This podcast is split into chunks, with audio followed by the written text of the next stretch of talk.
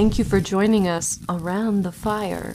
For more information or to make a donation, please visit randomactsnetwork.com. Now, want to hear a scary story?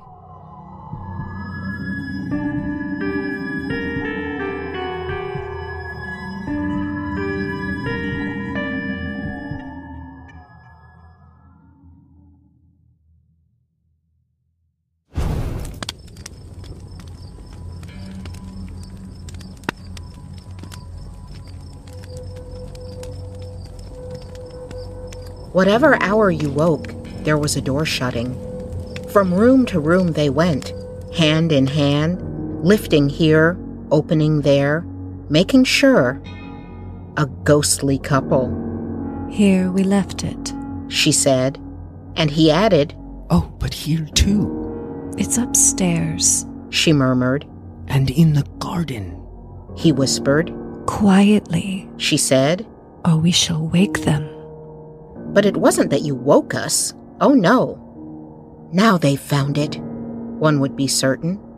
And then, tired of reading, one might rise and see for oneself the house all empty, the doors standing open, only the wood pigeons bubbling with content and the hum of the threshing machine sounding from the farm. What did I come in here for? What did I want to find? My hands were empty. Perhaps it's upstairs then. The apples were in the loft. And so down again. The garden is still as ever, only the book had slipped into the grass. But they had found the drawing room. Not that one could ever see them.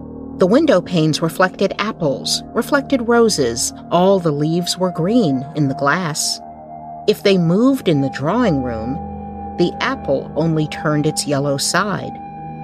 Yet, the moment after, if the door was opened, spread about the floor, hung upon the walls, pendant from the ceiling, what? My hands were empty. The shadow of a thrush crossed the carpet. From the deepest wells of silence, the wood pigeon drew its bubble of sound. Safe, safe, safe. The pulse of the house beat softly. The treasure buried, the room. The pulse stopped short. Oh, was that the buried treasure? A moment later, the light had faded.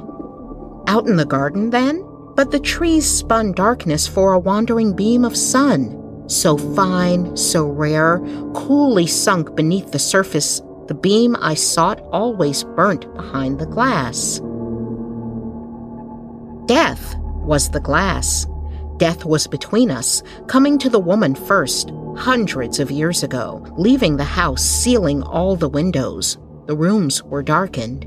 He left it, left her, went north, went east, saw the stars turned in the southern sky, sought the house, found it dropped beneath the downs. Safe, safe, safe. The pulse of the house beat gladly. The treasure yours. The wind roars up the avenue. Trees stoop and bend this way and that. Moonbeams splash and spill wildly in the rain. But the beam of the lamp falls straight from the window. The candle burns stiff and still, wandering through the house, opening the windows, whispering not to wake us. The ghostly couple seek their joy. Hmm, Here we slept, More kisses than we could possibly count. waking in the morning, The silver between the trees, in the hallway upstairs. out by the garden, Then summer came. in the winter snow. The door shut far in the distance, gently knocking like the pulse of a heart. Nearer they come, cease at the doorway. The wind falls. The rain slides silver down the glass. Our eyes darken. We hear no steps beside us. We see no lady spread her ghostly cloak. His hand shield the lantern. Look, He breathes. sound asleep, love upon their lips. Stooping, long they look and deeply holding their silver lamp above us. Long they pause. The wind drives straightly. The flame falls slightly. Wild beams of moonlight cross both floor and wall and meeting. Stain the faces bent, the faces pondering, the faces that search the sleepers and seek their hidden joy.